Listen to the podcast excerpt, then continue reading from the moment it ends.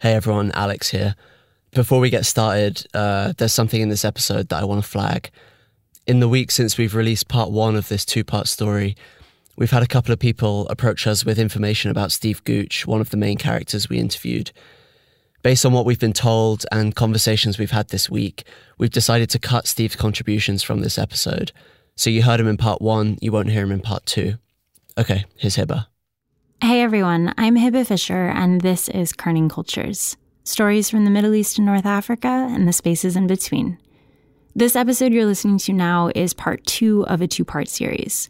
If you haven't heard part one, I encourage you to go back and listen to it first because otherwise, this episode won't make a whole lot of sense. Here's where we left off last week. When Bishop Gwynne left the school, he left the management of it in the hands of a group of trustees. And the people that he chose, they would be trustees until either they left Sudan or they gave up their positions or they died. And the only way for new trustees to be appointed was for the current trustees to appoint them, and that was the way it was supposed to carry on through future generations. But what Steve said he was looking at in that school director's office in 2011 was this handwritten piece of paper that he said looked forged and that he said listed the appointment of five new trustees. Today, what happens next? More than is predictable, they've seen it happen. And one story that always kind of captures my imagination. the morning, dreading going in because I'm going to have to stand in The front. streets lost culture. And you're listening to Kerning Cultures.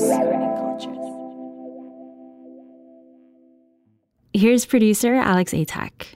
The case Marina was trying to make was this that these five men, the school's board of trustees, had been abusing their positions to steal money from the school for over 15 years, and they wanted to set out to prove it.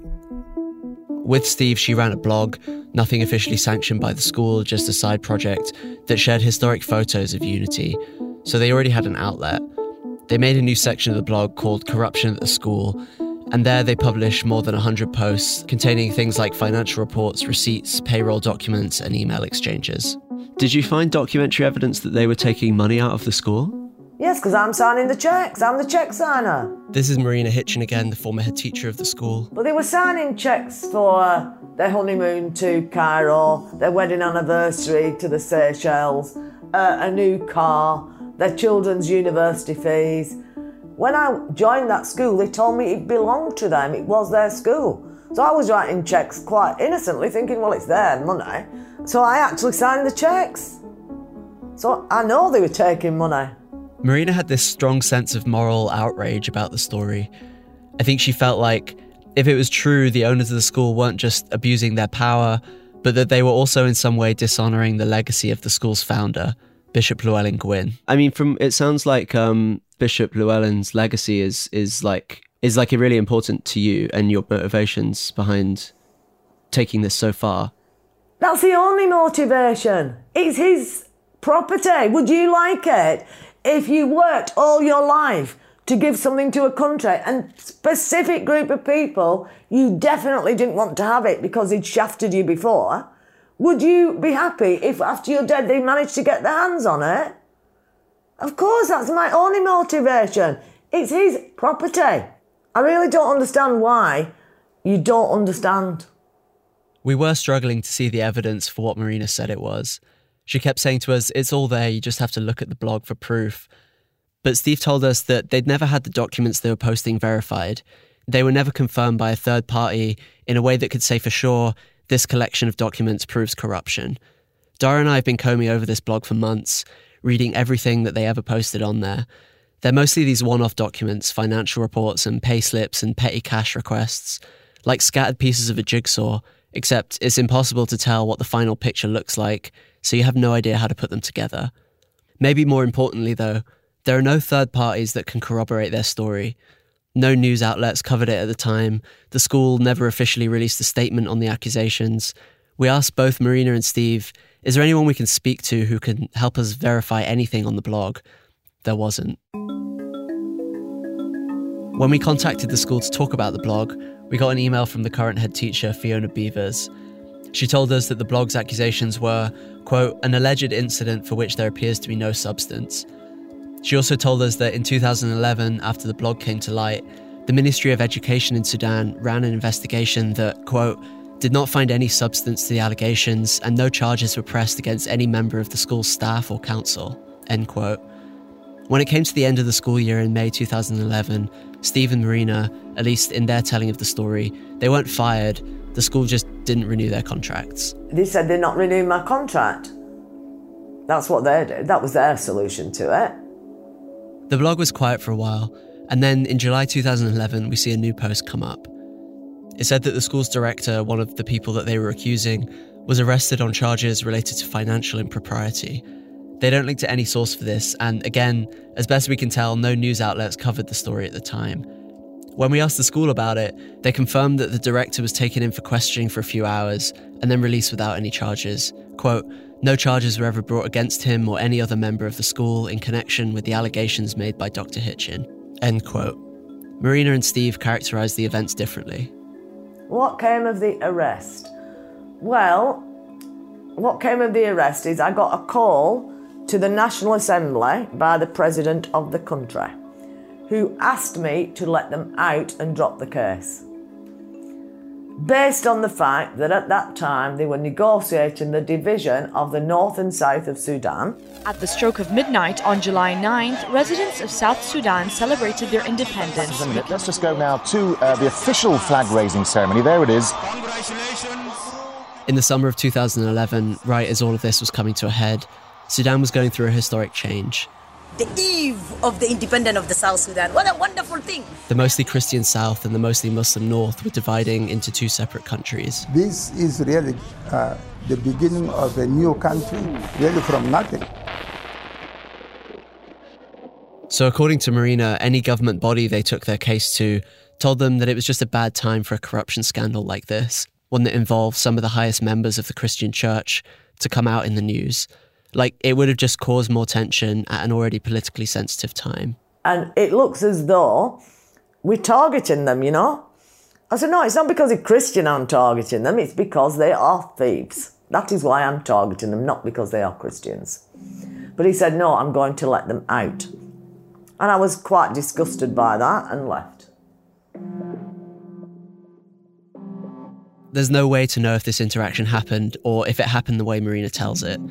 But we do know that Marina left the school. She worked at schools elsewhere for a while uh, Saudi Arabia, Egypt, Jordan, and then moved to Luxor to start her hotel.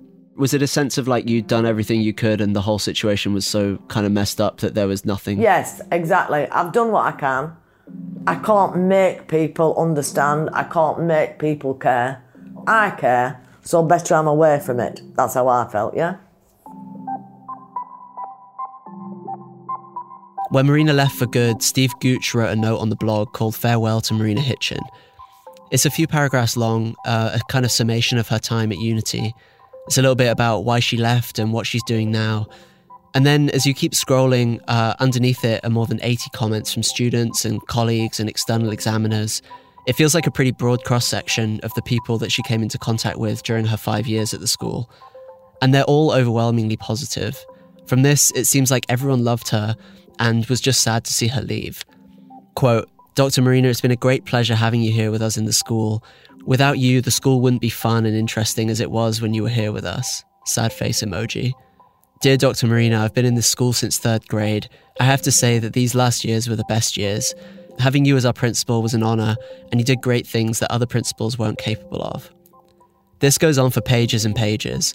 And what I take from this is maybe the side to Marina that we heard in our interviews, the passionate, slightly abrasive head teacher on a mission to end corruption, maybe this isn't the Marina that the kids and the staff at Unity knew.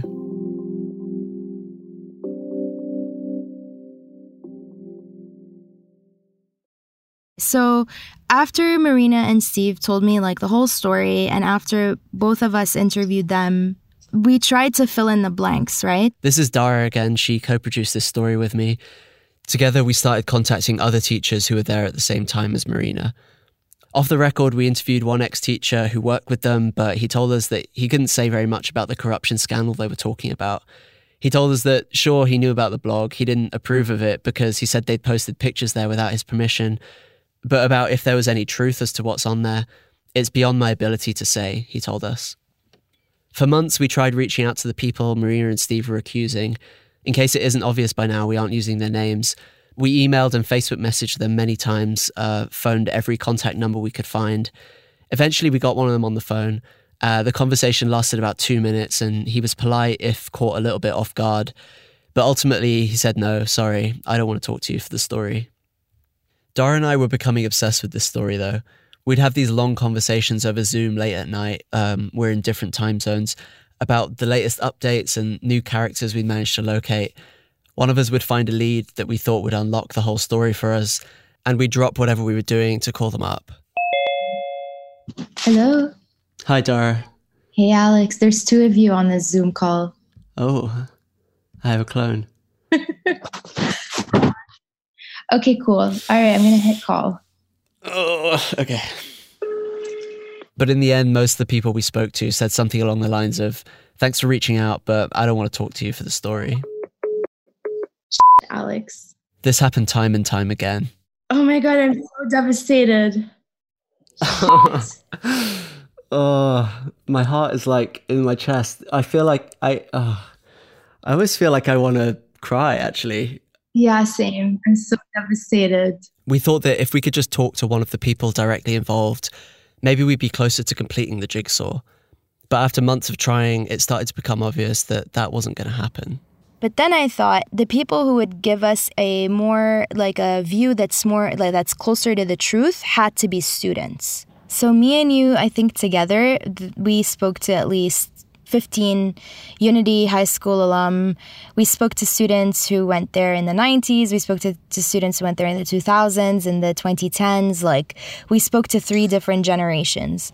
Only two students were willing to record an interview with us Mohammed and Dahlia, who you heard from in part one. But speaking to so many ex students on background did at least help us fill in some of the gaps that we were trying to fill with this story. The main takeaway from talking to the students was that Unity High School is in some way insulated from the societal norms in Khartoum. All I can tell you is that they were exempt from what the majority of the country had no way out of. That's Dahlia again. She kept saying to us, Look, unity is its own thing. That word exempt came up a lot. Normal societal rules just don't apply in the same way behind those school gates, she said. And she has this one memory in particular that she used as an example of that. I was subjected to um, an incident. It was in the morning on a day when her uncle was dropping her off at school. Uh, we all had our uniforms on, this, you know, pale blue uniform and our white veils. And I stepped out of this, the minivan that we had. And I guess between getting out of the car and getting into the school gate, my veil had slipped back and my hair was then visible. In the early 90s, the Sudanese government, which became increasingly more um, Islamist in its approach, they put out this law saying that all the girls had to wear a veil all the time. All the girls had to be covered. And I remember there was this guard who would come up and, you know, threaten to lash me 40 times. And my uncle stepped up and it was this huge, you know, argument. And I, I remember Mr. David, and I think, I mean, he was the principal, if, if my memory serves me correct, was, you know, just aghast. Like his face was pale at the door until I ran through and made it into uh, the school gates. And, and I think that's where the term untouchable comes from because as soon as I got in, I was, you know, obviously I was completely shook up. I was crying, howling. I was scared. My, you know, I don't know what would happen to my uncle. Um, I, I don't know what I did wrong. I couldn't understand what all this commotion was. And then you know after i calmed down and you know got home i understood that it was about the, the veil slipping. So we were relatively freer uh, within the walls of unity high school. I mean i know that there were people there who were very well connected. This is Mohammed Al Hassan again, another Unity High School alum. And so the government would turn a blind eye to whatever was happening. Also, was behind a wall. So between between that sort of physical distance and the fact that there were people there whose you know whose parents were in government, some of them people who were just wealthy and well connected and knew people, then I think that that was that that was the reason. And that's part of what made the school um, appealing for many And a lot of the students think that in order for the school to function the way that it did for so long, without punishment, without, you know, any sort of consequence, was because it must have been well connected. A couple of people said to us that because of the history of Unity High School, that it is in some way bound by a different set of rules than the rest of society, especially as the government became more conservative. But still, none of this adds up to any sort of proof that what Steve and Marina were claiming had any truth to it. A couple of weeks ago, I got this long email from the treasurer of the Sudan Church Association. He doesn't have anything formally to do with Unity, but he's familiar with what he called the Hitchin and Gooch case. He also happens to be an accountant, and he told us that after the accusations came to light, there had been a financial audit of the school. Quote, an accusation of financial theft results in a financial audit. I've not seen the report, but I do know that there were no consequences from it that would give any credence to the comments on the blog. End quote. Marina and Steve had never mentioned an audit in their telling of the story. We asked the treasurer for a copy of the audit report, but he told us he doesn't have it. In our reporting for this story, Dara and I kept coming back to thinking about the students. I don't think they were really aware of any of this stuff when it was happening. Both the school and Marina told us that it hadn't had an effect on their education or their day to day lives. The school still apparently performs really well by all accounts, it's still uh, academically a really good place to send your children. The current head teacher told us that in the last three years, the school has had students who have been awarded special commendations from Cambridge for achieving the highest marks in the world at IGCSE. Yeah. Um, this this school continues to function. Students continue to graduate. Unity High School has some of the most successful Sudanese professionals in the world out there. You know, they're leaders in their industries. Um, they've all done really well for themselves and they've all went went on to graduate from great universities around the world. So if you really really think about it um, and you take the student's perspective into consideration, even if the list of trustees was forged, the impact of that forgery or that corruption isn't actually significant enough for it to be cor- like corruption, corruption, where people had to go to jail for it. And the church is no longer a part of, you know, the the British church or the English church. They're, they're, it's no longer a part of Sudan's everyday f- operation or functioning as a country. The Church Association told us that the Anglican Church had handed over control of the school to Sudanese directors by the 1970s, at least formally. But the connection is still there, and I don't just mean this for unity. This applies to post colonial institutions and buildings uh, in countries around the world. There's this ephemeral presence, it's in the architecture and the British staff. But on paper, the Anglican Church don't run the school. So I feel like at the end of the day, even if that letter was actually forged and even if those trustees are not real trustees, does it really matter? I think I um it's hard to say. I think if you ask Marina and Stephen that question, their answer is that it absolutely matters. When you start discovering this stuff, I feel like um, it would have been easier, perhaps, to have turned a blind eye to it and continued your work and taking a salary and, and not, not, not going out of your way to do anything about it. Oh, really? W- why did you not do that? What? Why didn't I do that? Are you normal? I'm going to let someone steal a school and I'm going to be part of it? I don't think so. I did look, I can get a job anywhere in the world, but this is wrong. It is wrong. I don't, I don't, I really don't understand why you think that because a crime is committed a long time ago, you shouldn't do anything about it. That's not what I think. I'm just saying that you're, you know, you're. It's a, it, you, yeah, you're putting yourself on the line, and so. Yes, of course. Do you think I care about that? Well, that's why I'm asking. No, I don't care about that. I care about what is right and what is wrong. I don't care about a bloody job. I felt for a man who gave his life to something, who didn't want this to happen. And so, where does all this land? Well, to be totally frank, I still feel frustrated. We started reporting this story months and months ago, but as I'm writing this, I still don't feel like we've been able to get any closer to some kind of objective truth. It's like we're looking at a landscape through one of those telescopes that you put coins in at the beach. All we know is what we can see through the lens, the small circle in the middle. The rest is all black. unseeable, and unknowable. Something we've been thinking about a lot with this story is how we remember history and how people reflect on the past in different ways. There's something I just don't get about the way Marina kept talking to us about how great Bishop Gwynne was, this fervour that we just couldn't get past. The treasurer from the Sudan Church Association, the guy that told us about the audit earlier, he told me, quote, judgment on the wider accusations by Hitchin and Gooch of unconstitutional practice should be taken within the context of the laws of Sudan and life in Khartoum. They took a more colonial approach, end quote. I think that's why I feel sticky about this. There's this way that Marina talks about Britain and Sudan that I just can't feel comfortable with.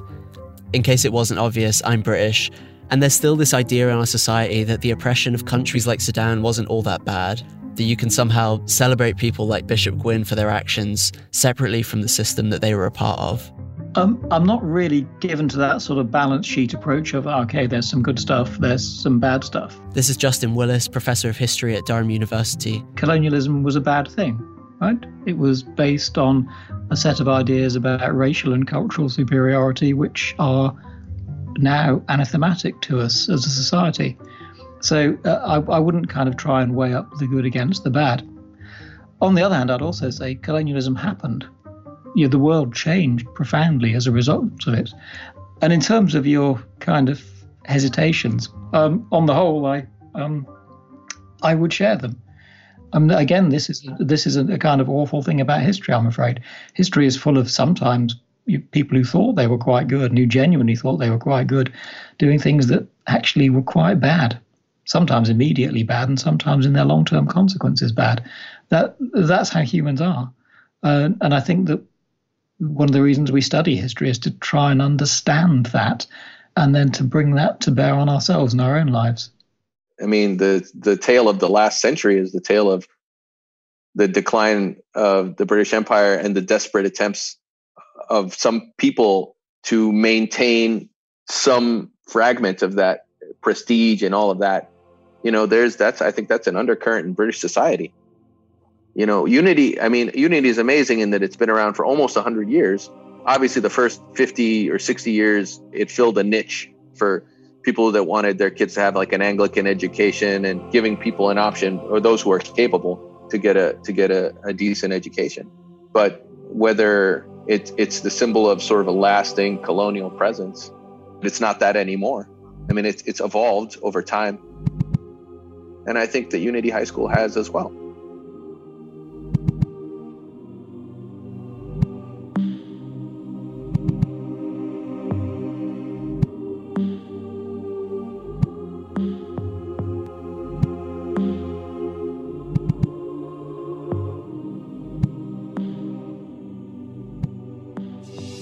This episode was produced by Dora Ghanem and Alex Atack, with editorial support from Dana Ballout, Zeina Dowidar, and myself, Hebah Fisher.